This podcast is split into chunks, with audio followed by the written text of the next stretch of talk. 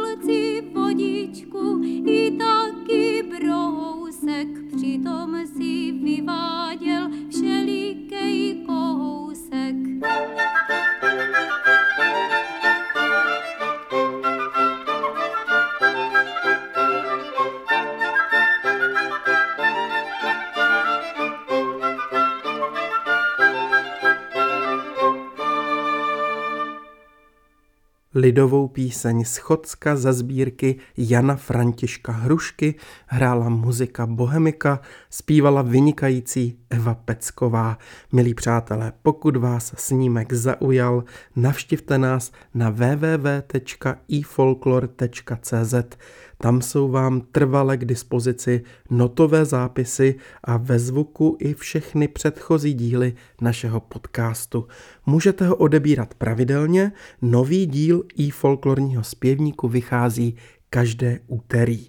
Pokud jste s podcastem, webem a dalšími našimi aktivitami spokojeni, budeme velmi rádi za vaši finanční podporu.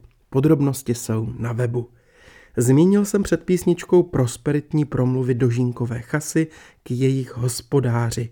Jednu takovou zmíním a berte ji jako moje přání všem našim posluchačům a zemědělcům zvlášť pročeš vám, pan táto a paň mámo, přejeme stálého zdraví a co je v tom věnečku kvítek, aby vám pámbu požehnal tolik dítek a co je v tom věnečku klasů, abyste navázali tolik mandelů a co je v těch klasech zrneček, abyste naměřili tolik měřiček. Tak hezký den, naslyšenou zase příště se těší Zdeněk Vejvoda.